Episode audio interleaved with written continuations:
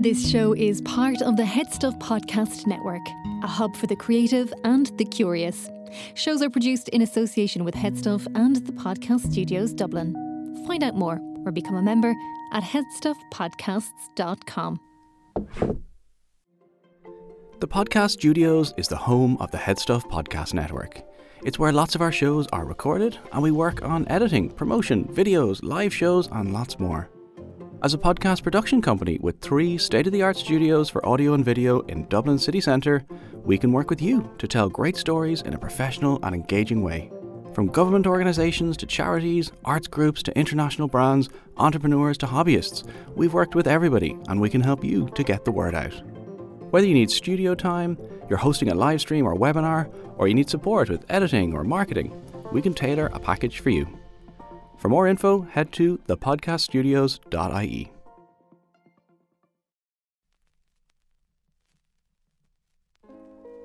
Welcome to a very special second edition of FNI Wrap Chat podcast. This is the second of two that we'll be releasing this week, which we recorded live in our lovely camper van provided by RamblingRovers.ie at Fastnet Film Festival in West Cork. As always, we are excited to bring you exclusive interviews with some of Ireland's top filmmakers, actors, and industry insiders. Special thanks goes out to Windmill Lane for their support, and we are very excited to be working with them on our ongoing partnership on our events, classes, future film and TV related projects. I am not your host, but my name is Mark Muggs. In this second episode, we have an interview with the lovely actor Moya Farrelly on a run up to the 25th anniversary of the feature film This Is My Father, who also features Aidan Quinn and John Cusack. In this interview, she recounts her experience over the last 25 years in film and TV. We also spotlight some up and coming talent that you should watch out for in the near future, which includes the talented Jamie O'Rourke and the multifaceted Shane Serrano, the force of nature that is actor, writer, director Tanya Notaro, and the always charming actor Johnny Elliott. Moya Farrelly has an incredible body of work throughout her 25 years of on screen acting. Her first appearance on the screen in a leading role was as Fiona Flynn in This Is My Father, directed by Paul Quinn for Sony Pictures. She has many screen appearances, including Fiona Kinsella in Single Handed, directed by Colin McCarthy for Touch Paper UK, and Sorcha Buckley in Jack Taylor the Pikemen, directed by Stuart Orme for Magma Films. She's an incredible body of work and she has an insane amount of credits, which some of them include Braveheart, directed by Mel Gibson. Uh, the Medallion, directed by Jackie Chan. Uh, she played Sally Lyons in The Bachelor's Walk, and many, many more. Jamie O'Rourke's first short as a writer and director, Scrap, is still on the festival circuit. Was nominated for an IFTA in 2022, screened in competition at the 2023 Clermont Ferrand International Film Festival, and has played at festivals around the world. His second film, Calf, was commissioned and funded by Screen Ireland and Virgin Media in July 2022 and had its first world premiere in his home country at Dublin International Film Festival in February 2023. And it will be screened at the AAEFA qualifying Odense IFF in Denmark in August 2023. Shane Serrano is an award winning director and cinematographer from Limerick City, Ireland. Through his production company, Crude Media, Shane has been directing and producing short films, documentaries, and commercial work for over 10 years, working on over 130 music videos for Irish and international artists. Many of his films have been selected by acclaimed film festivals globally, including Newport Beach Film Festival, Irish London Film Festival, Galway Film Fleadh, Virgin Media Dublin International Film Festival, Berlin International Art Film Festival, and Chicago Irish Film Festival. In 2019, he was the recipient of the Special Recognition Award for Outstanding Contribution to Film in Limerick at the Richard Harris International Film Festival. Also, coming up, we have an award winning writer, actor, producer, and director of animation, live action, and documentary, Michael O'Hara. His production company, Walking Dream Productions, is best known for Taxi Drivers in 2009, Donuts, People, and Their Dreams in 1993, and Mr. Happy in 2006. In this episode, we'll be delving into his current project he's working on, In Your Dreams. In Your Dreams is a docu-series which focuses on how the public use their night dreams for guidance, direction, and healing, and insights into their daily lives. Tanya Notaro is an exciting screenwriter, director, and actor from Dublin who makes socially conscious films from the female perspective. Her comedy drama TV series, Carverat Cartel, is currently in development as part of a Screen Ireland Spotlight scheme. She has just completed her first short, Glitterberg, as a writer director, and her visually arresting short film Postpartum is available to watch on the Virgin Media Player. She was selected to take part in the Eureka Series program in 2022 at the Series Mania Institute in Lille, France. She has the first class master's degree in screenwriting for film and TV and the National Film School IADT with a scholarship from Warner Brothers and later selected by the Warner Brothers Creative Talent Team as an exceptional artist and one to watch. And last but not least is the incredible actor, writer, producer Johnny Elliott, who has recently worked on the short Glitterberg. And he has co written a previous feature film in 2017 called The Legend of Harry and Ambrose. He'll be acting alongside Tanya in her directed short Postpartum, where you can watch on the Virgin Media Player. So, sit back, relax, and let's get the camera rolling. This is FNI Chat Podcast, and we are here to celebrate Irish film and people who make it possible. If you enjoyed the show, why not deep dive into our back catalogue of over 190 episodes and pop over to support us on buymeacoffee.com forward slash FNI. You'll find more about us on social media on Facebook, Instagram, at Film Network Ireland, and FNI underscore film on the Twitter machine. Please enjoy the episode. And yeah, just enjoy.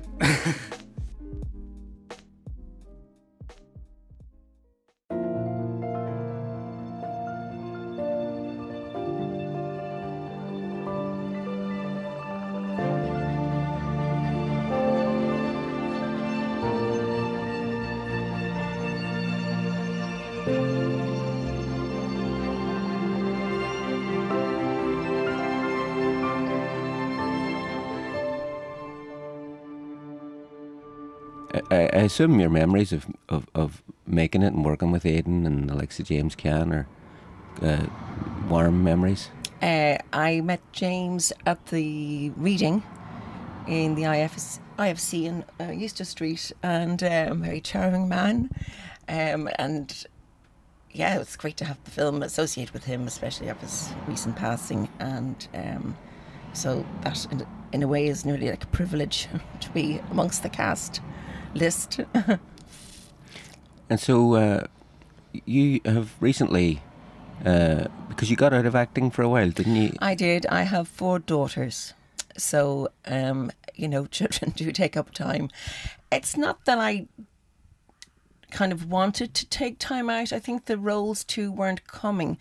I think, you know, whether I was at that age where um, I just wasn't fitting into any kind of categories. I don't know why. If it's the business or the industry, I don't know why that is. Um, you know, okay, I got some roles playing, you know, mothers, and that's fine. That's, what I'm good at, I suppose, in reality. But, you know, the reality is there are, you know, female roles out there, you know, of CEOs, you know, we just have to look around in our own reality. There's a lot of great women doing a lot of great things. And I would love to see that a little bit more, you know, because we're strong. We're, you know, we're. Yeah. So women don't always have to just play domestic roles, is what you mean? Yeah. not. There's no point in, in, in, No. in writing stories like that.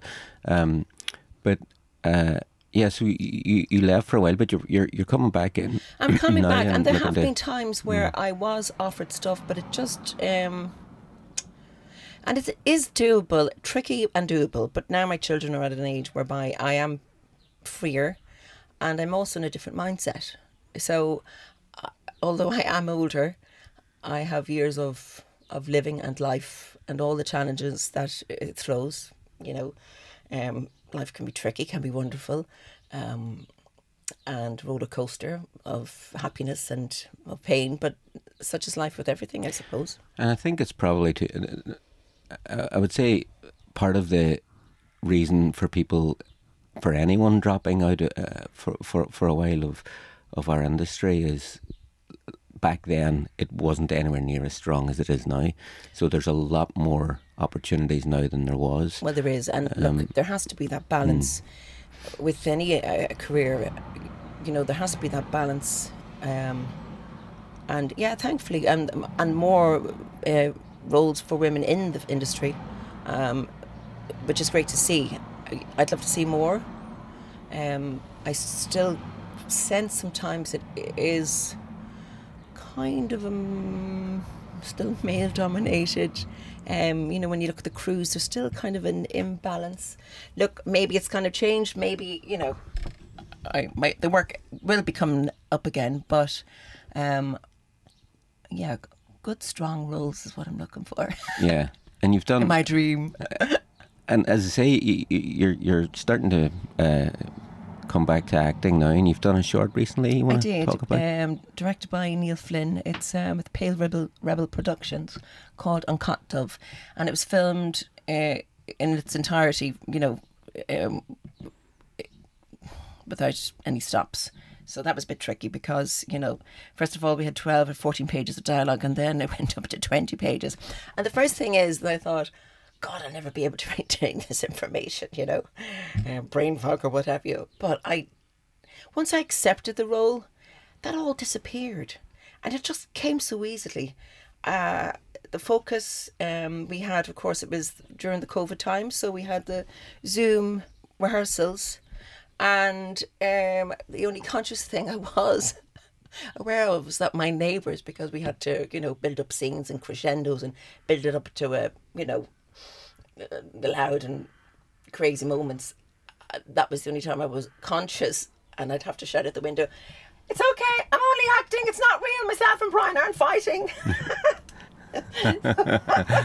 um, so.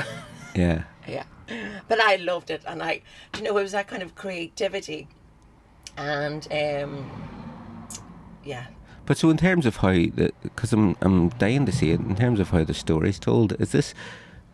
Uh, Is it kind of Dogville? Is this like all theatre stage or? It's quite theatrical. So Neil would have um he's a playwright and award winning playwright and um theatre would be his his background but um it was you know moody lighting and and beats into walking into position so not only would from the technical aspect which i love in filmmaking so not only have you to you know remember where you are in the script or you know being aware of your entire crew and your setup but also trying to be in the moment.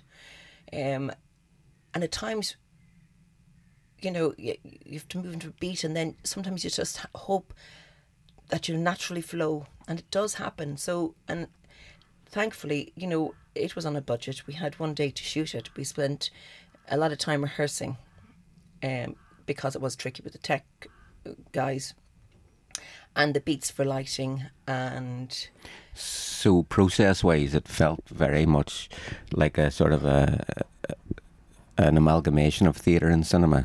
Yeah. Yeah. and it's beautifully shot. Um, so it's an emotional piece, um, and like that, it's um, I suppose the joy and the pain of having children, and when they have passed um, or may be ill, it's that complicated emotional kind of resonance. Um, so digging deep for me, um, which I can do, um, and I love to go there, but it can be a very dark and lonely place. But the, the reality is, you, you know, on on cut is that, God, you know, that's not my life. You know, thank God. You know what I mean? That emotional kind of. The, the, God, yeah, the relief that it is the character you're playing. The reality is that people do go through those through those emotions. Mm. So that's where I think people might, um, when they see the film, uh, yeah, it, it's it's a, a pleasant uh, film from that kind of aesthetics, but emotionally, it's it's it's t- a tough one.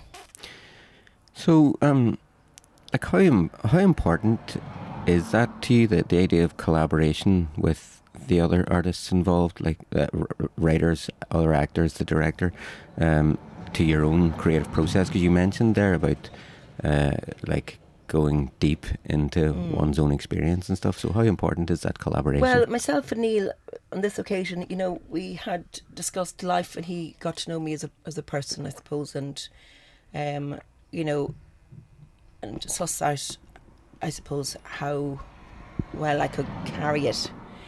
But like that, it came with beats and rhythms. So I suppose he had to trust me, and I had to trust him that when we would, you know, go into these dark places, that and it, it, was how do you say? Um, I mean, sometimes it was good and sometimes it wasn't. But you know, it ended up being fine. I hope. What I suppose? Yeah.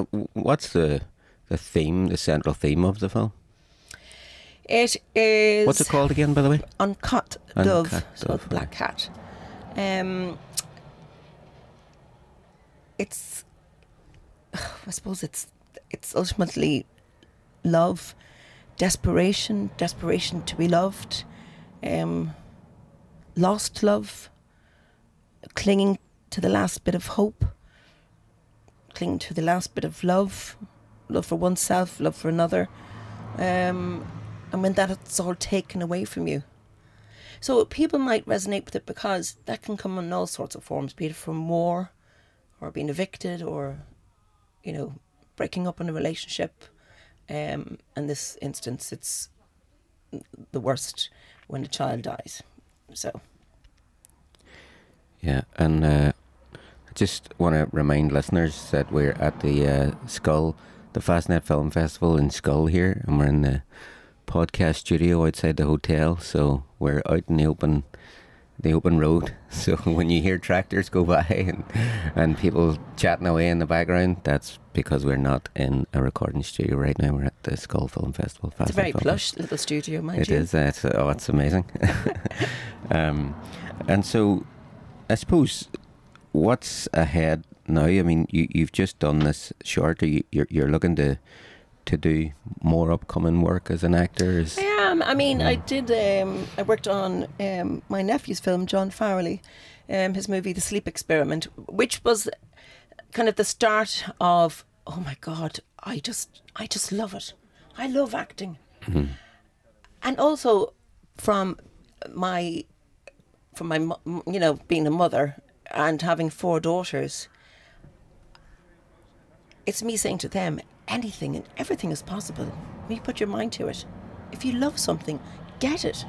You know what I mean? And work at something you love because it'll never be a job. Mm. And you'll put a hundred and ten percent into it. And I do when I work. I mean, when people say, "Okay, that's rap," I'm like, "Are you sure? Are you sure you don't do another take up between unions, unions and what have you?" Um, I could work around the clock. yeah, yeah. I'm a good worker. Um, I suppose I, uh, whenever it is something that you absolutely love, you just, as you say, it doesn't feel like work. Uh, what was it? It was Kubrick, I think, said, uh, "Don't let people know you would do this for free." well, I mean, Do you know what I mean? It's like because you if- love it that much. Well, if there's a project there that Mm. you know, and I totally understand with younger filmmakers, it's not, it's not easy. It's not easy maybe to approach an actor that you know may have a certain fee in their head. But I was young once, yeah, and as actors, I mean, it's a tough profession. Yeah, So I understand the struggle.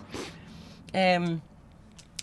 So you know, freebies or discounts. If you see the project and you think, God, I've got to help this person get this project off the ground. And the wonderful thing is, for the director or for these young directors, I mean, they're working with people who have been in the game a long time. So, you know, young directors don't have to work about kind of, look, okay, they're directing, but they can leave it up to the actor to do a bit more. absolutely. Yeah. So I mean, that's, that actually leads me to my last question. I mean, what advice would you give? You've done this for a long time. What advice would you give to young, or not necessarily just young, but new filmmakers, new actors to the industry? I think not to be afraid to take a risk. I think put yourselves out there. Send the scripts. If you think there are actors out there who can play your roles, send the scripts to them. I mean, and I know other actors, you know, who who like that have had their families and are coming back in, uh, and like that. Okay, we're a little bit older, we're wiser, and um, we come with you know good weight to our Yeah. our roles. um, and yeah, to to take the chance and go for it. Okay, there might be knocks. We all have that in life. Yeah. Do you know what I mean? But you've got to try and keep trying and keep trying. Like this is my father. That was 15 years in the making. Yeah, You know, and Paul. that's he- amazing to hear. held his Yeah, ground. yeah, And he got the finest cast. I mean, it's amazing. that's brilliant. Aye. So stick to your guns. Keep at it. Yeah. Yeah, you believe it, it'll happen. Moya, thanks very much indeed. you very and much, enjoy the rest of the festival. I will, and it's a lovely sunny day out there, and, And it's a great the buzzing town. It's a wonderful, it's a wonderful festival. You know, it's um, yeah, it's always it's always great fun to come and you know meeting people. It's and it's a lovely community, and it's yeah, well done anyway to the crew as well and to the festival organisers. Thanks a million. Thank you. So we're back in the camper van at the uh, um, Fastnet Film Festival here in West Cork and uh, in Schull. It's uh, probably the hottest, hottest experience ever, um, and I've been to South America. Um, it's so warm here today. We're so grateful for it. We're also so grateful to Rambling Rover, Rover, Rambling Rover camper vans that very, very graciously are support supporting this trip and our and our work with FNI in general. Thanks so much to Paul and Nave there and the team. If you're i i the summer is upon us. If you want a camper van, visit ramblingrover.ie. Also, massive thanks to uh, our Buy Me a Coffee membership. Um, if you want to support the work that we do, visit buymeacoffee.com forward slash FNI buy us a cup of coffee. And if I see you, I'll buy you one back. Um, so today, um, in as part of the uh, Fastnet Festival, um, Fastnet are known for their you know incredible quality of shorts and uh, supporting uh, up and coming directors and fostering new talent. And I'm joined today by uh, two filmmakers that uh, are really really good. Uh, Jamie O'Rourke, Harry, Hello, how are you? and Shane Serrano. Um, How's it going? Sh- Sh- Shane, in particular, it's great to like I've seen kind of stuff you've done online, and I've been kind of through F and I, been following kind of some bits you've done. So I always wanted to have a little bit of a chat and just kind of see what you're about, and you know, um, kind of where you're going, and hear a little bit about your journey. And Jamie, I've seen your short uh, calf, which is really excellent.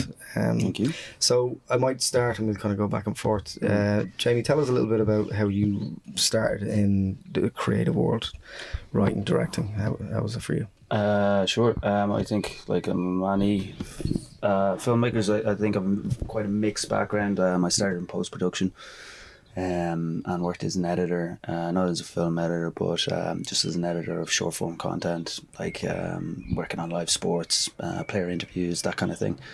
Um, and then moved into kind of writing stuff and pitching for got it into my head. I wanted to make films and um, started uh, writing writing shorts and uh, took a while for me to uh, write one that I wanted to make or that I didn't didn't think was derivative which I think when everybody starts out you just kind of do that derivative. I want to make something like this you know? Um, but um, so the first film I did was a film called Scrap I was in 2021 and it was a self-funded short film uh, it cost me 11 grand um, of my own money Or the Uh, credit union, eleven grand. Ah, yeah, yeah, yeah. the savings. Um, but um, I've Yeah. since made a good bit of that back. It did, it did well. It did what I wanted, more to the point, which was to get me uh, the next one, a funded one. Uh, but also as well because it did, it did okay, and um, and there is actually some money you can scrape back through like we were lucky enough to get it onto short screen there was a big there's an acquisition fee for that but I and I also we got into a festival called Clermont Ferrand which and then I met a sales agent and he's since kind of sold it to a few VODs and stuff like that uh, that short film, uh, the reason why I made it and self funded it in the first place was because I'd get down to the last few on a panel and they'd always say, Oh, we haven't made that. Or I, kind I, I didn't know what the reason was, but somebody then eventually kind of said it to me and put me aside and just goes, Look, the, the the script is good and whatever. It's just this person has made something and we know they can do it. Chicken egg- chicken and egg chicken, thing. yeah, yeah, car, cart and horse, chicken and egg, whatever, whichever one you want to go with. Yeah, Um, just give us some funding, please. Thank yeah. you. well, you know what? It's ultra competitive. I, I like. I, I, I, I, I think. I don't. I don't. I don't begrudge it. In mm. fact, I'm delighted I did it. I think, and it also. I think it's the people that do do it are like Shane is definitely you know goes out and does all his own stuff. You know, and it's Yeah. like those are the. If you do it, you're hungry for it. If you complain about it, you know it's just a natural fact that this is it's ultra competitive when you It's get all about attitude, really, isn't it? And resiliency. I think so, yeah. Um, so that's then we applied for for the for Calf funding for Calf, and um, that was through the Virgin Screen Ireland Discoveries Discovers thing last year, and so we got that, and um, so we made that. Uh, it came out in February, screened at Diff. Um, and next screening will be at Odense, I think I'm pronouncing that right, which is in Denmark. It's um, Oscar qualifying festival. Excellent. Great to be working nets. There you go. Um, Um, and that is my that's your route to market. Very good. route to- Shane, tell us a little bit about kind of um, your own kind of backstory and um, working in Limerick and and finding your way into the professional realm. Yeah, I mean, I suppose I. Let me think where to start. Talk about Um, yourself. Go. Yeah, I so okay. So well, I mean, I've, I was born in Dublin, but I've grown up my whole life in Limerick, and kind of I, I, I don't know. I've always been very Limerick centric. So everything that I do, eh, like you know, I also I play music, so everything from friends and bands, and I've, I've always wanted to stay in Limerick. So it's always been a bit of a weird one because I always knew the industry was happening in Dublin or other places. So it was kind of a, a strange thing like like that that I kind of stayed. But it's all it's all coming up Milhouse, I think, for Limerick at the moment. It's like there's a lot going on. In terms of my own story, my own journey, or whatever, um, I guess I, I went to college in Cork. Uh, I went to CIT. Uh, and I've always kind of done a bit of everything, but when I did my Erasmus in Germany, that's when I actually did my first short film. That's 17 years ago. wow. Something like Wow. that. I didn't realize that was Yeah, that. yeah, yeah. Okay. So, I mean, in terms of directed shorts, uh, so yeah, that would be my first one that I did about 16, 17 years ago. Wow. And then uh, my second directed short was only last year, if that makes sense. So it's a, I know that seems like a huge gap, but That's I a do lot a lot of, lot music of videos. Uh, that's a lot of pre-production. Yeah, no, but I do a lot of music videos. So I mean, I've I've directed. I kind of like I would be a self shooter as well. So I'd be like a director and a DOP, and I would edit. When it comes to music videos, I would do all of my own stuff as well. Um, and uh, but yeah, so then like I, I, I in that meantime, I have done about. 150 music videos, something like that, for a lot How of does artists. music How does music inform your work in general? Because you play as well, don't you? Yes, I do. Yeah. So that's that's the thing. It's just like I guess, I mean, in terms of uh, that's how it kind of just happened as well in terms of a networking thing because it's like as I'm out in, as a musician playing, touring, getting to know other musicians that are other bands, then I get to do videos for those bands, and then it just kind of keeps on going like that. Yeah. And it just it's just so I mean over the years, obviously doing a lot of stuff with a lot of independent Limerick artists, and then you get to work with people who obviously just kind of come up the ranks as well, like Denise Chaila, um, Heritage Green. You've worked, you've worked with, I've done I've done photography work with with Denise. There's another filmmaker in Limerick uh, who's very good friends with kind of that crew. So he's done their videos, but I've done a lot, lot of like promo photography with Denise um, and stuff like that. But then yeah, then just over the years, just you get to work with the Coronas, Róisín O, Mary Black, and I don't know. Yeah, we just did stuff like with Moving Hearts and Borgosh Theatre. We've done yeah. It's just like we see. I have a video production company as well, so kind of through that we do a lot of other stuff. So we a lot of do a lot of commercial, corporate um, events, music videos, Plug, uh, all sorts of stuff. plug it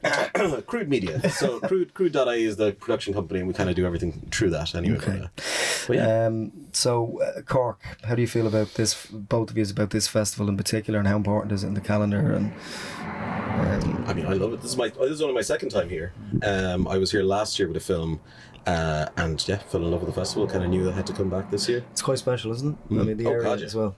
Yeah, I um, I've heard about it. This is my first time down, but I've heard so many every year. It's like, are you going to to sh- Skull? Yeah, it, it's Skull. or funny, it's, it's- it's Skull, isn't it? I think it's Skull. Yeah, Yeah, it's yeah. ignorant Dubliner. Sorry. It's, it's strange. What I kind of was thinking when I got down here. I mean, the sun makes a difference to this thought process, but um, I was kind of thinking when I got down, is like, well, I haven't been here before. You know, it's. I mean, it's a, it is a, it's well worth the four hour, five hour trip or whatever it is. You know, I definitely be coming back more often. It's nice, obviously, to have a film screening, but like you can already, already tell that that's not the be all and end all here. It's just, it's kind of the community kind of coming down. And that's that's pretty And much that's why what I'm is, yeah, here yeah. this year because yeah, it's just like well, I mean I have friends you know that that have uh, films and stuff Mm. in the festival as well. Um, but yeah, it's it's just you get to just meet people. Yeah, it, it seems quite organic, and the interactions are, you know, very, I only just met very you real. yesterday. Yeah, yeah, of course.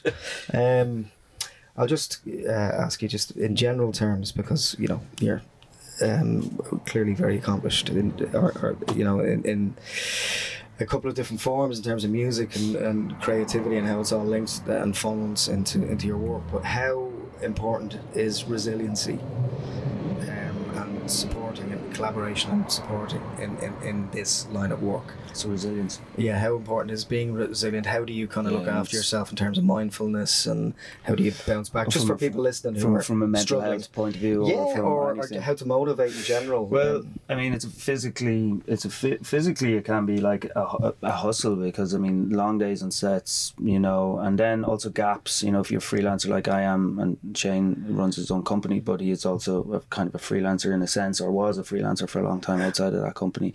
I think. You know, it can it can it can be take its toll, but you know, I, th- I I think that's part of it. I heard uh, um, Aisling Walsh talk about it, that Irish director song for Rag- Raggy Bottom Boy, and she's great. She said the best quality she has for filmmaking is her endurance and her um, um, you know her ability to just keep going. You know what I mean? And you do need that. You do need a bit of that. Is you? c- I don't think you can get into it and do it continuously and and have you know be ill ill health or it's just so demand demanding i think when you get into production. Like i mean there's other things you can do that in pre-production and stuff like that that are you know you can do a 9 to 5 on it. But when you when it gets down to the the kind of production level i think it's just the aspect of you- time is the, the commodity and you you, got, you need to get as much out of the day as possible and it's it's you need a sta- stamina, yeah, right? stamina, an yeah. emotional and physical stam- stamina. Yeah, it's not for everyone. No, eh, certainly not. it's not for everyone, and then also it's it as in, and that's in the direct way, and then there's also the indirect way in the sense that the people that surround you in terms of family or partners or anything like that, just their level of support and understanding in knowing that, Yeah. yeah, sorry, you might not see me today or for a couple of weeks or for a couple of months or something. Like, I might not be around. I'm busy and all that kind of stuff. So um, there has to be always a kind of a gratitude to, to those people that support us. Mm. You know, when we put in the long hours and all sorts of stuff. But um, So that's what the thank you speeches are for. uh, but yeah, no, and then just I, I guess it's it's also as time passes, um, you just have to delegate and also be uh, so for, for someone like myself who kind of like was always as that kind of self shooter and you know all that kind of thing you you take on everything yourself. But as the kind of like the workload gets bigger or the company wants to get bigger and, and expand all that kind of stuff i just have to release relinquish control and just know how to delegate how know how to direct and know how to explain myself well so that somebody else can do the job but the way i kind of want it done or something like that depending on what it is you know Sure. um that is just that's definitely i, I think a lot of people don't still don't learn that lesson and they still keep it all to themselves and they'll they'll just they'll burn out very very quickly and there's times that i have for sure like and i but like you know like this year we've got i've got like three editors working constantly with our stuff and then yeah Just that's- taking the pressure off. Exactly. Taking the pressure off just so that, you know, because I would like t- to be able to get, you know, a, a decent amount of sleep each night. And I would also like. kids? No, not yet, no. Okay, yeah. Just uh, steer clear so of that there, I know, yeah. No, no, the kids are wonderful. They give, they give you something to work for, um, in my case, anyway. Um, what about rejection? How do you both deal with that? Because it's such a huge, you know, um, dark cloud that follows uh, uh, whatever level you're at. You know, I mean, we had someone on. I often tell people the story. Like well-known director, who had a feature out, but he, you know, was rejected for funding for something huge, and he came on the show, and he was like, "I, I was going to cancel on you lads. It's just, yeah, I just got gut punched a fucking year's work." And I think uh. I think uh, uh, you've got to make it less dark. I think for a start, you know, like it, it's it's it's inevitable. It's just going to happen. You're going to get no's constantly, and uh, yeah. I mean, depending on the scale of what you're asking for, you know, is will determine how big the cloud is. But uh, yeah, I think I think that's just something you learn very when from the very start when you start pitching for funding and start asking for people f- for for money and to break into what is a uh, is a uh, kind of uh, a community, it's, uh, but it is one you kind of need to kind of shove force your way into a little bit. You got to make so you know I've got to kind of. And until you do that, you get no's. And when you do, when you're in there, you still get loads of no's, and just you can be all no's. And and I'd say it's out of ten, out of ten answers, nine of them are no's, and one's yes. So like it's just you're gonna have to. You're gonna, if you don't like rejection, don't go do something don't else. ask the question. Yeah. yeah. just be stubborn. Just Yeah. keep going. Yeah. Uh, and if it's really, I mean, you'll find a way to make it if it's really something you want, you really want to get made, and it could be, if it is a short or something like that, it, it is all your crowdfunding and all that kind of stuff. But at the same time, it's like don't put all your eggs in one basket. Have several projects on the Yeah. go, and something might go dormant for a while, and you can kind of come back to it in years or something like that. But um, just yeah, keep yourself busy. Have several ideas, and but all those ideas once again don't have to be all on top of you. Yeah. Like collaborate. So Yeah, it's yeah, like yeah. I'm gonna, you know, I'm maybe gonna work out this film with, on with those filmmakers, and then this one, this one, and then something else will happen, and at least there's several people just trying to keep keep the the ball rolling. I guess. Yeah, I suppose it's about healthy collaboration, isn't it? Yeah. Um, one last question, just to annoy us before you go. what would you? What advice would you give, kind of your younger selves, looking back now? Oh, um, I think I would love to have started earlier. I guess I did um, psychology as a degree, and then I got into. Um, event, m- m- but didn't- don't regret that. That was a very interesting degree to do. But I then I got into like event management after that for years, and slowly began to hate that. And it was only when I when I quit that and went back and look like did this m- mad minimum requirement multi uh, dig, digital multimedia c- course where I thought I was going to be a coder or some shit, but. Um, I, we did the this module on like documentary filmmaking. I ended up editing that, and it was just it was just that like that made me realize, oh wait, you you love film. Why don't you just try and do this thing, you know? So yeah, long story short, uh, I think uh, you know I only started maybe like editing maybe eight years ago. So that's the point where I kind of got into in, interested. Whereas I could have done that like ten years earlier or whatever. Do you know what I mean? Or started, but. I, also think the point you get to in your life, or the point that I'm at now in my life, has informs the stuff that I'm maybe making as well. You know, so I think everything's a journey. I, you know, but Sometimes you have to go. start You have to go the long way around, That's right? it. Yeah. yeah. Uh, Shane. Do it with friends. I think it's just like find your tribe, as that phrase goes, or find people with common ideas, common ambitions, and just like do it with other people. I think I just kind of did a lot of it on my own, and I do wish that I had uh, just kind of, as I said, just that delegation or be able to do it with other people and share the workload and share the journey with other people as well. Like, um, yeah, I think that'd be that'd be kind of my advice. Yeah. Um, just uh, tell us where people might be able to see Calf in the near future. Uh, I think you can still see it on the Virgin player. It's still on the player. And Yeah. Scrap is still on the RTÉ player. if Wonderful. wants to do that one. And Shane, have you anything that where people might find some of your work online? Uh, well, my own website is shaneserrano.com or then the production company is crew.ie. But um, uh, since I'm a DOP as well, uh, there's a couple of shorts that'll be coming out in other festivals during the year. I think we've one coming out in the Fleadh and stuff like that. I don't think I can really say much more because I don't think it's announced yet. But yeah, there is coming up stuff in the Fleadh and other film festivals, I think, Great around stuff. Europe. Yeah. And what's next? Quickly for both of you. Yeah, well, we That you can talk about.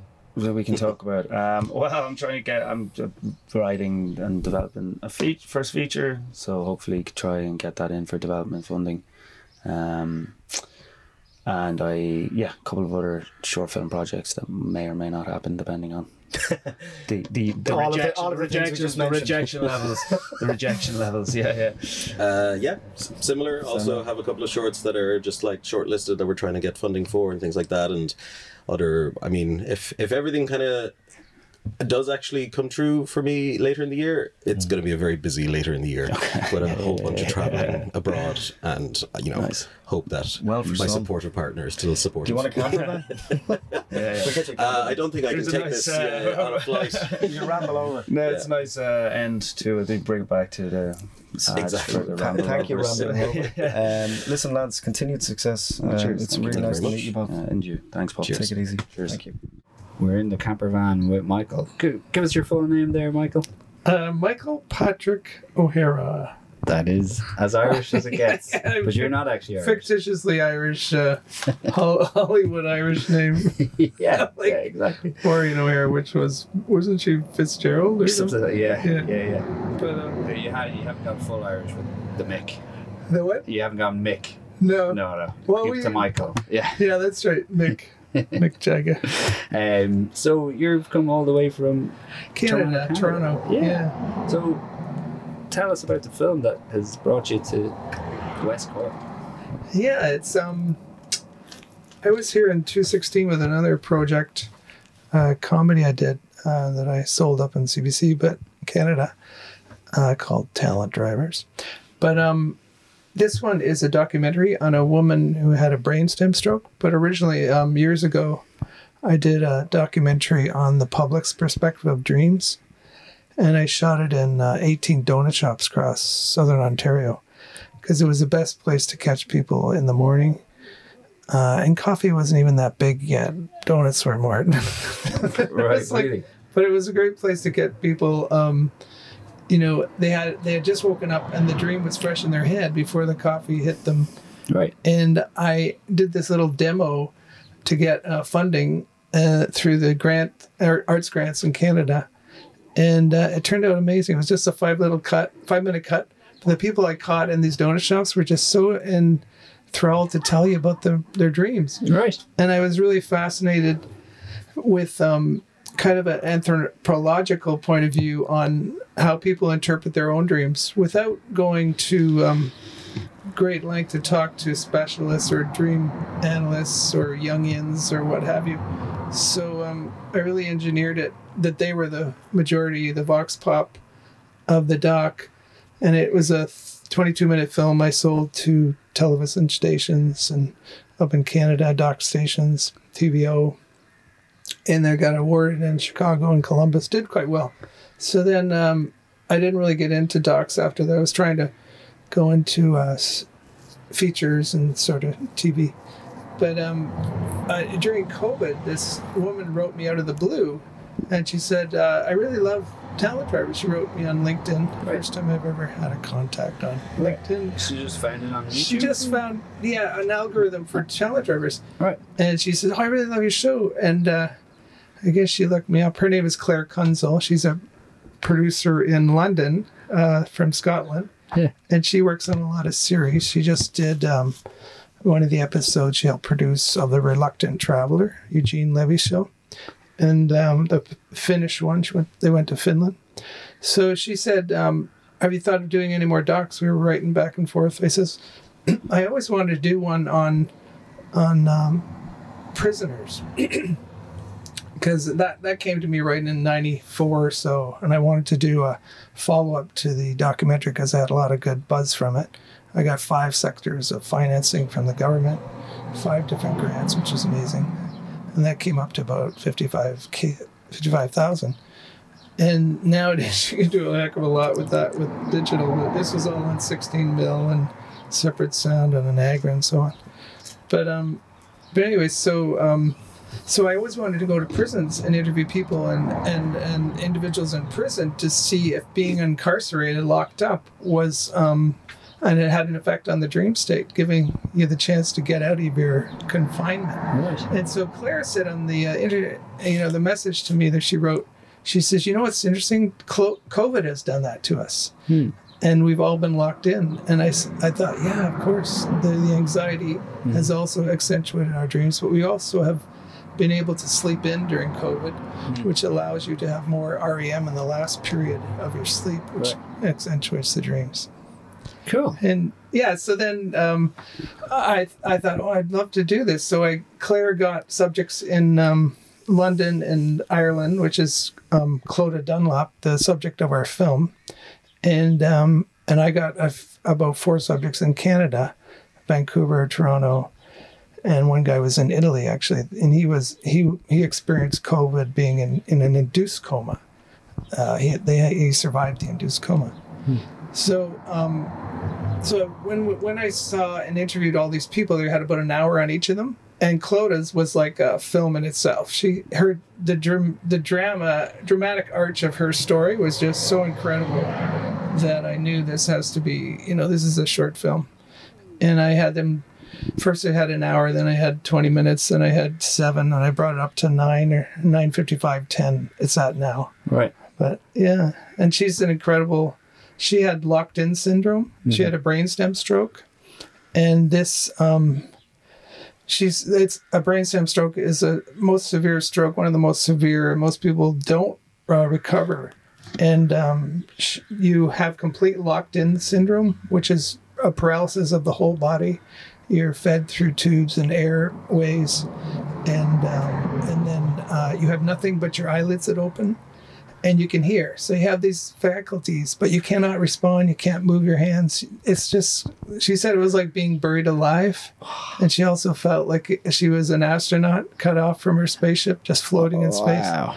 But she, what the most profound thing she said was the only reason I survived this horrendous experience was I had these lucid dreams during this whole experience, and she um, was able to relive her her childhood with her sister on the beach, and she wasn't just like the adult watching; she was there as the child, and she just had this incredibly accentuated dream state that said. That's the only reason I got through this. I, she really feels she would have died if she didn't have that kind of Wow. uh, escape, escape for herself. And she's she sounds amazing, like exceptional that she is able to describe that in such a compelling sort of a way. Yeah, So, yeah, she's really, she really did. It was uh, f- so fascinating, and and uh, I shot it on Zoom because we were doing these interviews during COVID, Right. and what was great about it was they. She was so amazing because she looked right at me, and she was always looking at the camera.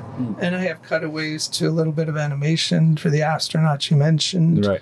And then I have great shots of her in the ocean because she would cry and the salty tears would get in her and go down her neck and she wasn't able to scratch. And so whenever that was happening, she would force herself into this um, memory of being in the sea when the water would burn her eyes, the uh, the salt in the water. It's Right. amazing. Yeah. It's amazing what the mind and the body can do to uh, survive. How did And she that's come? the name of the film, uh, In Your Dreams, Dreams as Survival. Yeah. But I'm also doing uh, a whole series on dreams, the public's perspective of dreams, like my first doc. And that was called Donuts People in Their Dreams. okay. Yeah. You can find that on YouTube. Yeah. Amazing. But- How did she come out of the?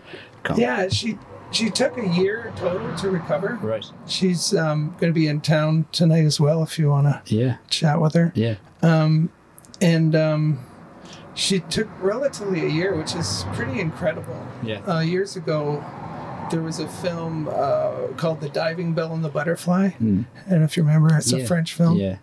And this gentleman uh, was in the, I think it happened in the early 80s for him, but his therapist taught him the alphabet through blinking, hmm. and he only had one eyelid. And he tells his story of his life and this journey and what it feels like to be locked in through the blinks. Hmm. And they wrote, he wrote a novel, and Julian Schnabel, I don't know if I ever pronounced that right, the director adapted it or made it a, a feature, just the most beautiful feature, and and it came out in the '90s, mid, mid to early '90s. Yeah. But yeah, it's quite. And then so she's actually in Cork today at a hospital where she's um, supporting a young a young lad who had um, the brainstem stroke as well Wow. on on New Year's Day this year, and he's been in locked in for like five months. So, yeah, it's pretty brutal. And yeah, is it a slow coming out of So it? she, yeah, she had a slow coming out. I didn't really show a lot of that in the film. Yeah. I showed her initial like catatony, cata, Yeah. catatonical state in the hospital Yeah. Yeah. where she started, and then uh, it's mostly her describing what happened. Yeah. But um, yeah, it. I saw pictures of her evolution. There's a book. Uh, she she's a policewoman in northern Belfast, Right. and her book is called uh, Return to Duty, Okay. and it's a really popular book with uh, in the Stroke Foundation. She works on behalf of the Stroke Foundation in Wow. Ireland, and she does benefits and stuff. And she's an amazing woman. Yeah. But her recovery is quite miraculous. Yeah. Um. As then, so did you? You had this. You had this interview, and you had to go and visualize it. So was that a challenge for you to to? Yeah, Yeah. I mean, her story was so compelling because it's Yeah. just an incredible story of survival. But I, when she told me about how she used her dreams, was like, wow, that's exactly what I want to show the public. Is uh, Yeah. you know the the reason I did the first doc and this doc was um, to show people, you know, that dreams are far more important than they think Yeah. and uh, and I love to get people, just the regular, you know, regular people talking about it and and telling you how they um, use them in their life for, you know, insights for Yeah. guidance for healing and Yeah. uh, survival, which was hers. Something people don't really Yeah, it's like about I, I actually am working on a podcast too. Yeah. It's called The Tip of the Iceberg Okay. because that's basically what we get is the dream Yeah. is the top of the iceberg. yeah. But there's this massive amount of the subconscious that is Yeah. below Yeah. our you know our, our awareness. Yeah. And um, you know, we could dig at it and sometimes, you know, it comes to us in in Yeah. small increments, but it's it's always talking to us and it's and it's such an important part of the body and the healing of ourselves or just even sleep every night is such a big deal with Yeah. how you recover. Fascinating. Yeah. Um, I can't wait to see it. Catch it later. Hi, we're back in the in the sweatbox. Uh, thanks to Rambling Rover Camper Vans. Thank you so much for helping us out. If you're after a camper for your film and TV project, uh, contact Paul and Nave. They'll look after you. They're incredibly supportive of film and TV, and they, they really want to get involved. So uh, give them a shout. They look after you. Or if you just want a ramble uh, around the country, they'll look after you too. Uh, uh, great rates, lovely people, and, and, and, and good friends of ours now. Um, also, if you want to support the podcast and the work that we do, go to buymeacoffee.com forward slash FNI and you can buy us a coffee. And if we see you in person, we'll buy you a coffee back. Um, so, uh, I've been trying to get uh, this pair on the podcast, I've told them a couple of times over the last year or year and a half. Uh, um, because they uh, number one, I admire their work, but they're also very straight up in their work, and also uh, you know integrity is a big thing with them. Um, Johnny Elliott, actor, uh, man about town. Uh, uh, Still alive. Gentleman. well, I about. first came across Johnny in 1996 at the 1901. Flair, she was uh, incredibly uh, encouraging. Um, and uh, Tanya Notaro. Am I saying that right? Yes, no Thank terror. God. Uh, you're very welcome. Uh, Thanks for cheers, having Paul. Um, so, first of all, just talk to you about this festival and the weather and, and the atmosphere and the vibe. It's a little different, isn't it, to Mm. other festivals? Yeah. It's it's our first time here, and I'm just blown away by how beautiful it is and how boho and artsy and I like it's it's incredible. I love it. We got here last night, and everyone was just so lovely. It'd make you want to buy a boat, wouldn't it? Yeah, yeah. Yeah. Um, It's yeah, it's it's, a- such a cool really festival, beautiful. isn't? Yeah. Mm. Yeah, it's really, uh, yeah, it's really sort of cutting edge and cool, you know. Yeah, I was like it's one of the festivals that I've like I've you know being an actor and working in film and TV over the years. I've been to a lot of them. I've never been here, and it wasn't a conscious thing. Mm. And then being invited to come down and, and, and get involved from the from the festival's perspective was uh, really exciting. But I just didn't know a hell of a lot about it. I knew the, the Corona Film Festival and so on, but just being here and how well run it is and how dedicated they are and how Yeah.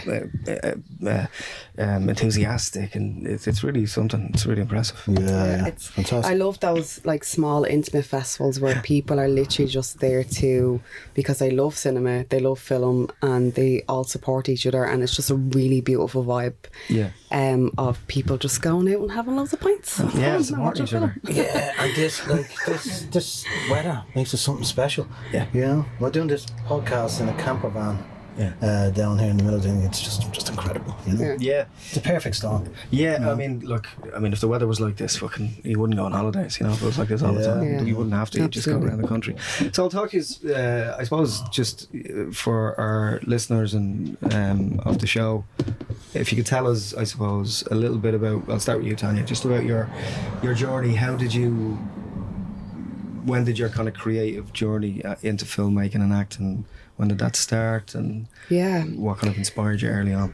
Um, it's it's weird because I was never ever wanted to be involved in film, and it just kind of something that really happened. I was a musician, and um, at the time I was kind of kind of falling out of love with what I was doing in music. And Jeff and Johnny, I didn't know Johnny at the time. I knew Jeff from years ago. Jeff Doyle, shout out to Jeff Doyle. Yeah, he asked me to audition for one of his films. I was like, absolutely not. I was like, I'm not for a film. You've been saying because I did like music videos and kind of some Yeah. like stuff like that, like You and were, you were um, comfortable in front of the camera yeah, and like stuff. Yeah. um, and then met Johnny in the audition room, and I ended up getting the part. And from that, then I met John Connors, and John Connors then um, gave me an audition for Cardboard Gangsters, and I got that, and I was like, oh, okay, maybe this is kind of fun. So I started acting, and that was tough. And um, I kind of felt that I was, you know, being from Ballyfair and being working class stuff like that, I felt like I was being typecasted. And one thing that Yeah. really, really saddened me was that whether I could walk or not was in the hands of somebody else. Mm. And I'm very impatient and I always want to walk and I love walking. There's no agency when you're an actor. You know, you have no, no yeah, control that- that's, what you do. that's exactly. Yeah. There's no, I had no agency, so I was constantly waiting for walking, and I was like, "Oh God, I can't do this." And then Johnny told me he was like, "Why don't you start writing?" And I was like, "No, Mm. you right? You insane?" Then I start. I end. up, I end up doing a master's in screenwriting, and then that just whatever was happening there just happened really, really quickly with stuff I was doing. It just clicked for you. It just clicked. But she, she Um, didn't do things by half. So she said, why don't you start writing? Okay, I'm going to do a master's. You know? Really? Yeah, yeah. So it wasn't like I bash it was great. I for them. literally locked myself Yeah. in a, in my room for a year and just watched films, read screenplays. Uh, yeah, did a master's. Yeah, yeah. um, and then I got um, like direct, and I'm like, what? What? Uh, Like, how am I doing this? I'm still kind of not like in a little bit going. It's not really real. Well, I think look, everybody that's come on our show, uh, no matter how successful or what level they're at, um, they there's an element of imposter syndrome. It doesn't go away. Oh Yeah. God, I shouldn't so be here. Strong. They don't want me here. Yeah. I'm not good enough. You know, uh, it's healthy. It keeps us I think it toes. healthy, yeah. I, I'm- I'm always kind of suspicious about people who are in love with their own work. Yeah. You know, um, I, I, I, I hate when I'm on set and people are slapping each other on the back and saying, "Isn't this brilliant?" And, ah, that's that's a that's a, that's a red flag for me. You know, Yeah. I sort of think that it's it's important to be to have a kind of a, a, a healthy sense of you know skepticism about your own Yeah, work. you yeah, know? yeah, absolutely. And Yeah. look, that critical mind's very important to Yeah. make sure things are going the way they're supposed to go. yeah. When yeah. if your self-congratulatory kind of stuff is no one, there's no journey in that. yeah, Yeah. You know, it's like Yeah. look at me. Um, tell us a little bit about your kind of journey and how you got into acting Um, I, And- I, well, come- and writing and, and direct. You direct as well, don't you? Yeah, yeah. Time's going to take the piss now because we're going, we're going to go right back to the early nineties. but yeah, I was there. I don't remember. I wasn't Yeah. born. I was, doing, I was I started doing a bit of theatre in the early nineties, and um, uh, yeah, going back to ninety two, I think, and uh, I was doing that for a few years, and then I, I just I just stopped. You know, um, just life gets in the way, different things happen, um, and you you just take a different direction and all that sort of stuff, and then about I thought I was out. And they pulled me back in. Um, and then uh, I was driving a taxi and I got a um, a pickup in Malahide, I'd go to a gaff in Malahide to pick up, and it was Brendan Gleeson. And um, I'd seen his plays. It, he he used to when he was starting off. He used to do there was a, a, a brilliant theatre group uh, called the Passion Machine. Passion Machine, yeah, Paul Mercier, yeah. Paul Mercier, yeah. Um, he, he was my teacher in school in Greendale in Cork. Yeah, Oh, right, yeah. okay. And um, they had some great plays, War, Breaking Up, um, and stuff like that, Studs and stuff. And uh, I just got yapping to him about some of those old plays. And he was telling me that we talked about Breaking Up, and I didn't know that he'd actually written Breaking Up and all that sort of stuff. And then I was just, we were just yapping away, and I just says, I used to do a bit of acting. And he goes, oh, why don't you do it anymore? I was like, I don't know. I don't know, why don't I do it anymore? And that night, I went back to, uh, I went home and I just Googled ac- acting classes in Dublin because I knew I, I needed some sort of training, you know. Um, so just Googled acting classes in Dublin and I just went from there. And then the following year, I was at the IFTAs with Brendan Gleeson. You? I wasn't with him. Like, I remember looking Well, good across the for room. you because I've had a long time and I still can't get to this. Yeah, yeah. But it's like I suppose that was I don't know if you believe in fate and you know that kind of thing, but maybe that's was supposed to happen to bring you back to it to recalibrate you to Oh, get yeah, you where you want. Yeah, to there's be. a there's a sense of serendipity about it because like if I hadn't have been in the car at that particular time, I, that job wouldn't have come in. I wouldn't have gone to that house. He wouldn't have asked me that question, and I wouldn't have asked that of myself, and I more than likely wouldn't be sitting here. You know, it's just a weird, weird the way life works. You know. Yeah, I like uh, I was in, in New York a couple of weeks ago, not kind of oh in New York, but I was in Times Square and a filmmaker that I met at a film festival uh, eleven years ago that I had about ten or fifteen minute chat. Like was crossing like a, the crosswalk or whatever and traffic lights and uh, my, my girlfriend Adele goes, "What's staring at you?" And I was like, "No," no. And, and then he came up and he tapped me on the shoulder and he's like, "Paul." I met you in fucking I don't know, it or somewhere 10, 15 years ago. Stuff like that happens. Yeah, yeah. Like, what are the odds? I didn't even know he lived in New York. He's from fucking LA. And he lived in LA when I met him. So the odds of that. That's Yeah, incredible. So insane, bad, yeah. bizarre. Like Yeah. life is like that. you know? Especially in a city like New York, so massive. in It's such a- Times Square. Yeah, Where yeah. the, the, the footfall there be like, you know, how many Yeah. thousand people walking every Yeah, hour? yeah. So there you go. It's so strange. It's insane. And we're getting married now. We're very much in love. Well, that's a film in itself, there, Paul. Go, go ahead and start writing it. Yeah, totally. No, I do write. And, um, so, uh, tell us about creativity and how important it is in your lives. Like, what does it do f- for you? Does it? How important is it to, in terms of a sense of levity or um, a sense of um, creative construction? What does that do for you, for your souls and in your life? And I think it keeps me out of an institution, to be honest with you. yeah, Yeah. well, you're in a camper van. I like, I like. No, I am actually already in an institution in my house. Um, I don't know. It's it's it's just like I always say. I hate writing. I hate it. It makes me feel like I'm the dumbest person in the world. But I can't stop. Like it's it's so tough. It's like It picking a scab, isn't it? It's, it's so difficult. Like it really is so difficult. And I always say I'm not very articulate, and I don't know how to articulate my emotions. But I think I, with writing, it's like it's it's really therapeutic for me Yeah. because I've so much anger inside me about the world. Yeah, yeah.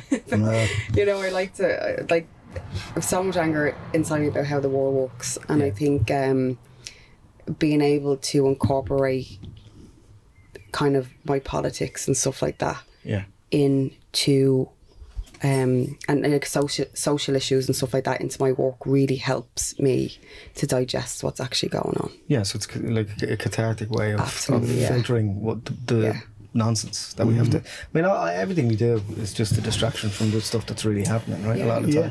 time, and a, and a good and healthy distraction for other people. That's Yeah. why films are so wonderful. you know? Yeah, yeah. Inspires us, you know, It's everything. motivates us, uh, shames us sometimes. Yeah, yeah. You know? But it, it is everything.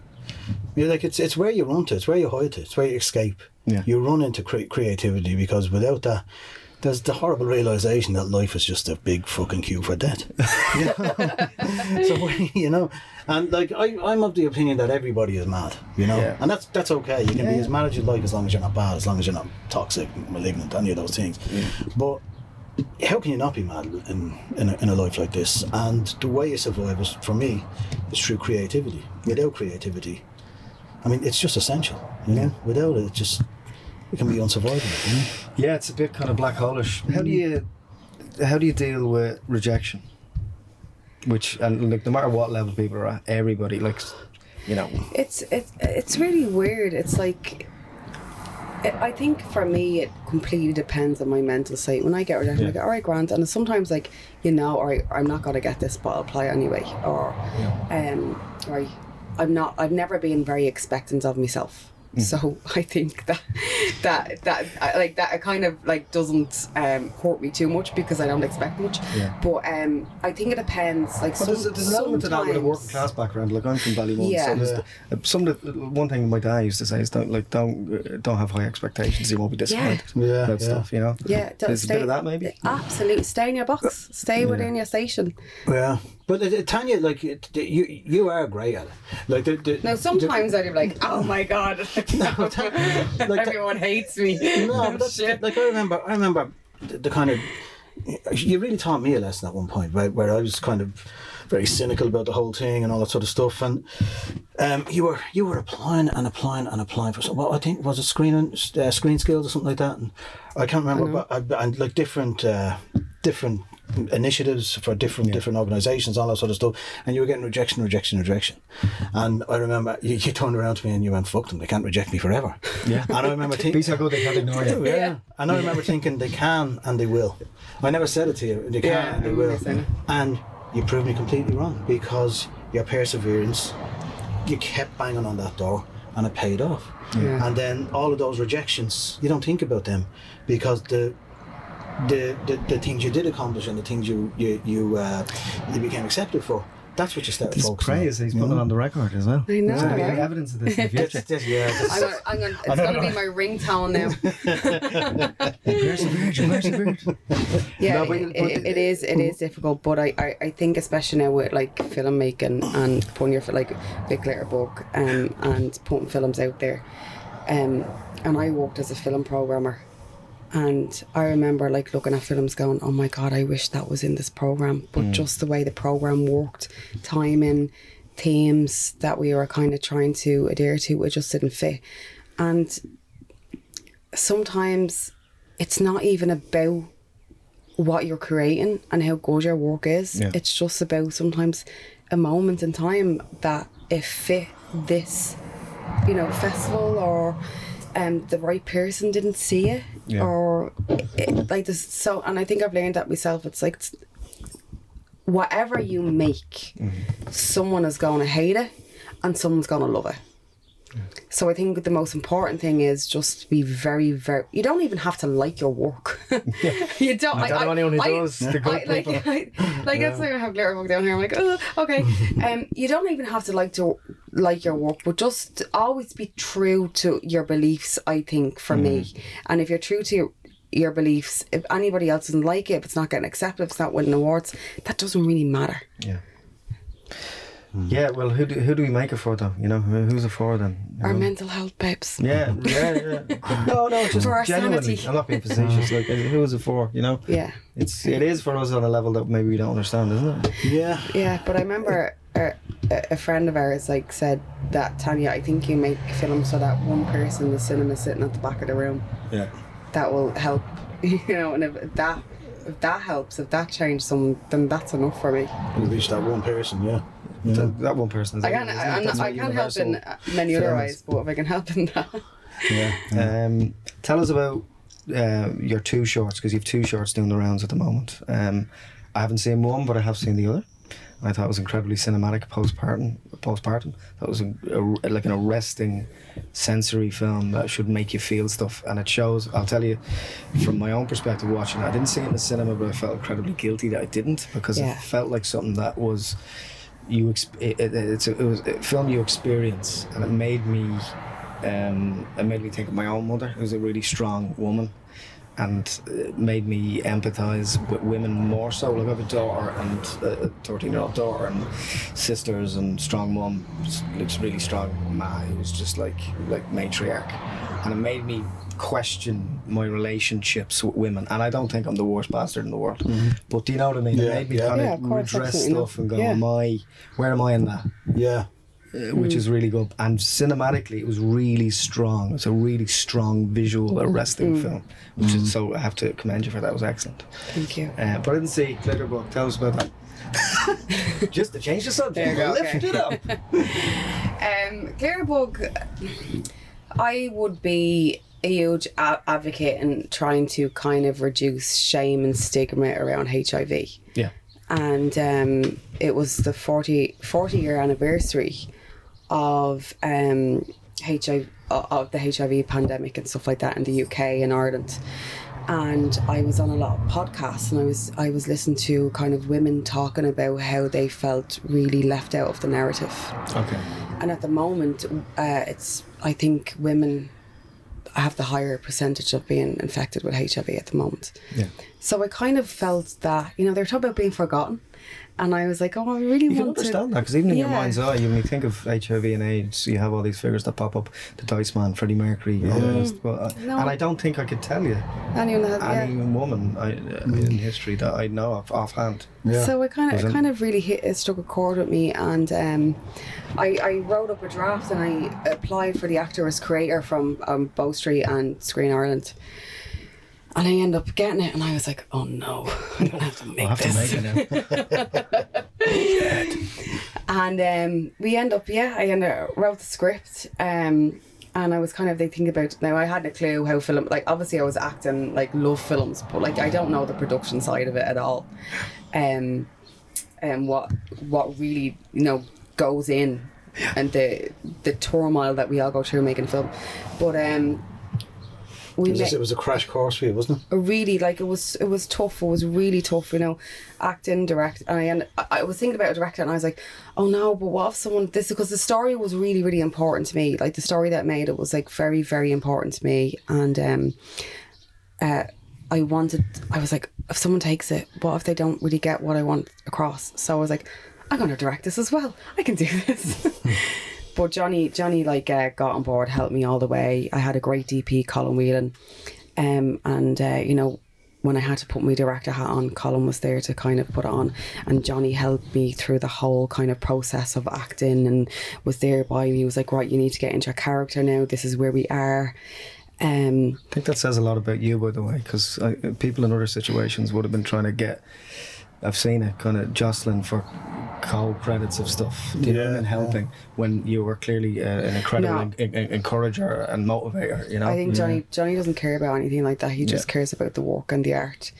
And um, I don't think I would have done it without you because you were so supportive and, and just so there and wanted it to work for me. It's like, you know, and like I don't know how he didn't. I I don't know how I'm not buried out his back garden because I was an absolute nightmare. I was like, this is terrible. Everyone went. I like I literally went from being manic to like unconscious in the Yeah. space of like five But minutes. the, you- the, her process is quite funny. 'cause She, like she, she's, she, she. One day she'll she'll love the film. I like it. Yeah, I think we're, we're doing really well here.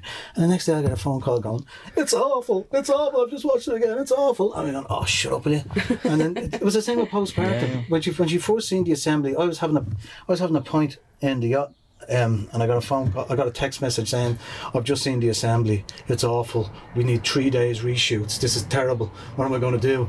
Completely normal. Ah, like it was just Yeah, yeah. I broke, went- broke so- my soul. so she she sent it to me, and I went home and I looked at it and I went, "This is really good. Yeah. this is really good." And I rang her and just told her, "Right, you, you have to shut up now. You can't." I know, I, I am You know? terrible. But I- then again, the next day you were back in love with it. The next day after that, you hated it again. You know, it's just it's Yeah. just the nature. because. I because I feel so new and I feel again it's that like you don't know Finished is better than perfect, isn't you it? You don't know what so I kind of feel you, uh, you're going into something not really knowing what you're doing Yeah. and I remember someone saying that to me is like that's the way it should always be because if you're if you know if you know what you want if, if you know the theme if you know what you want people to feel by this film if you know like tone and stuff like that then going in and and and just taking everything as it comes, knowing knowing the structure, knowing the backbone of it, um, really doing all your research. If you go in then not knowing what you're doing, with all that kind of knowledge in the back of your head, I think the best stuff comes. Like some like some of the stuff that we shot, we like we cut a load of stuff out of it that I thought was so necessary for the film. And I was like, no, it's not. Like we just mm. went in and just right, right, let's do this. Let's just be be you know was so in character and it was just the, even the house that we shot in was just had this really strange feel to it that was so eerie didn't have to go dark to the house. Like the house was just walk it was, it was, yeah, a let's ready made Yeah. set. Yeah, it was fantastic. so we were right mm. we were just For po- postpartum. for postpartum, we were just yeah. right there in that moment and I think you just go for it just go just do it By the way, folks, if you're listening to this, it's available on the Virgin Media player. Yeah. the um, moment, yeah. From the so uh, for the moment, so yeah, uh, watch it.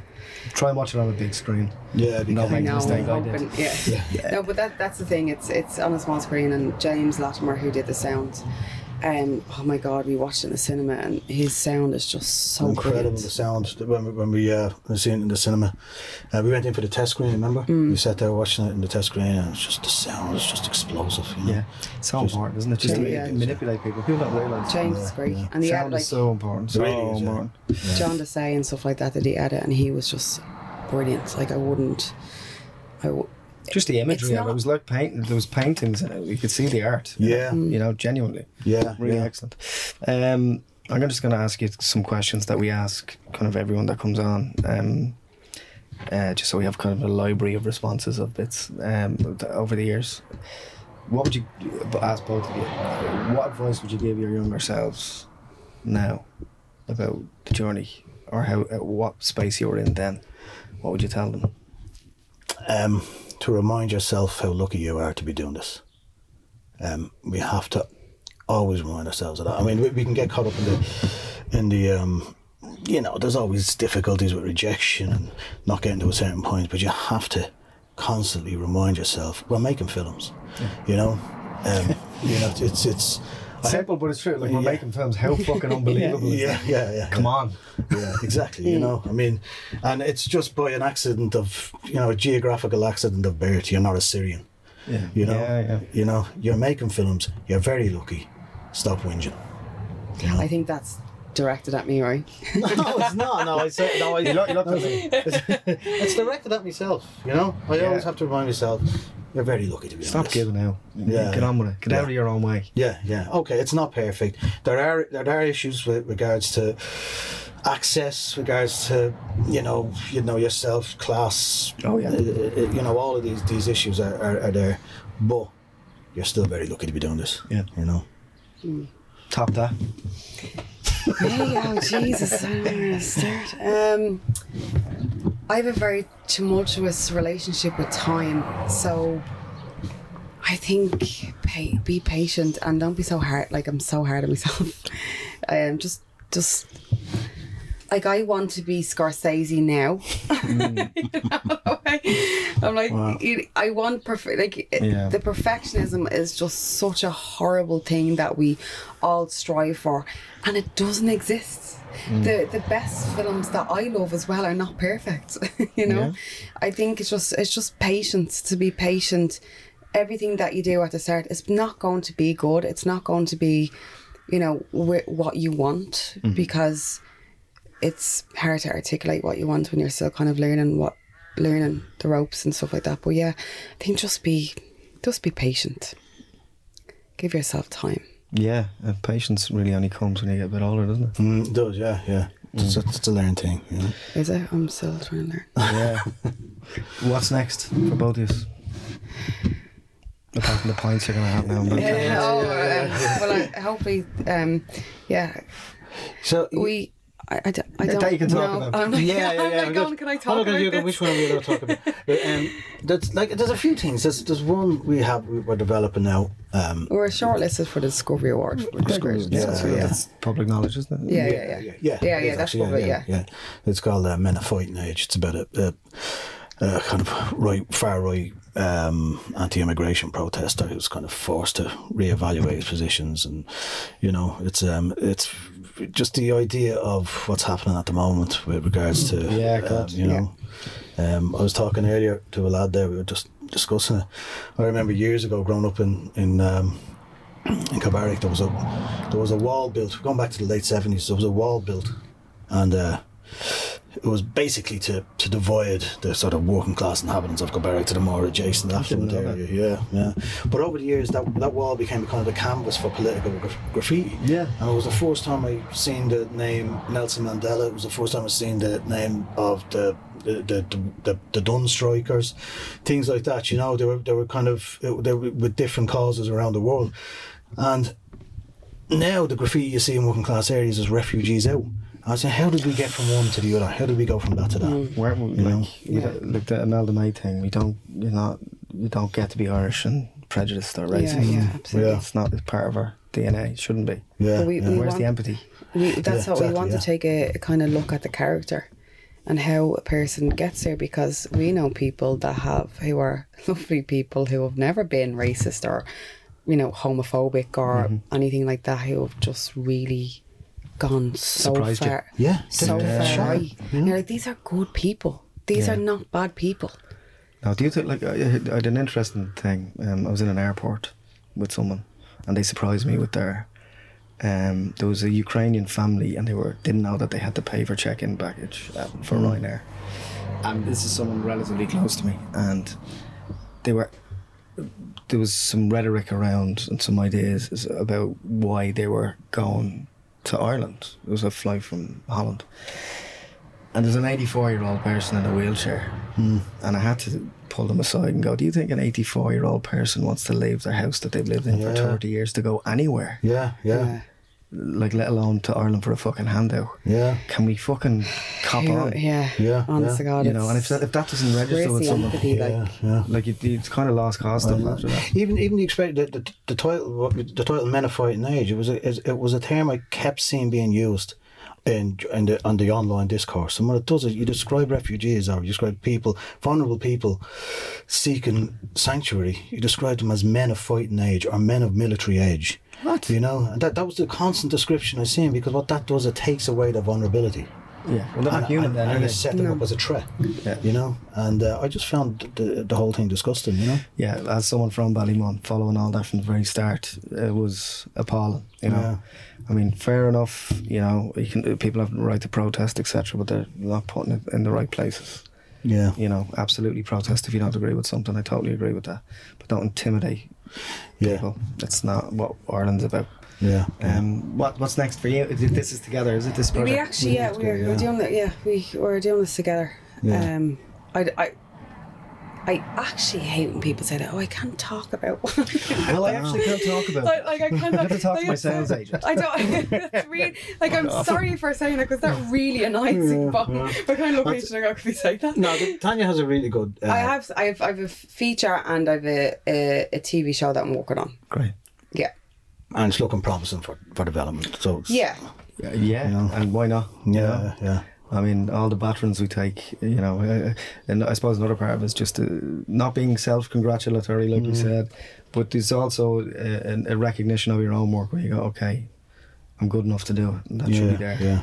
But unless I see it in the cinema, like nothing is gonna. like, I'm mm-hmm. always very skeptical. it hasn't happened yet. It hasn't No. happened. Like you know, Yeah. he's like celebrate. I'm like celebrate what? It's okay to celebrate. He's, he's like, no, I just allow know, yourself but to enjoy it. I'm very like, very like. Well, that doesn't mean it's gonna get made. Yeah. If the, you know, getting Oh, we've all funding had or whatever. fun, you know, nearly, nearly, nearly Getting there, or, or shortlisted and all that stuff for big things. Yeah. Uh, thanks. Uh, sorry, this is a little bit briefer than I'd like it to be. No, no, this, Joe is, Paul, this, this is I great. think this is not. This is. This is excellent what you're Wasn't doing. I love this, uh, It's the idea of the roadshow. It's fantastic. It's a brilliant concept. Thanks so You know, much. Well done. I hope and it I've been, gets really yeah, I've been big. meaning to get both of you in for a chat, and when I say when we say these things, we really mean it about getting you on. So thanks. Um, and we'll Anna. continue this over six, seven, And just, eight uh, pints of Guinness. Yeah, remind everyone that we're a few points in and a few glasses of champagne. Uh, thanks a mil. Uh, please come back in again down down the road. Yeah, you know, yeah. a couple Yeah. of years down the road or whatever. When s- s- do- other things happen. you Yeah, know. be an honour, Lo- love love, to. chat to you. Thanks so much. All Paul. right. Thanks, so much. being Cheers. Thanks, Paul.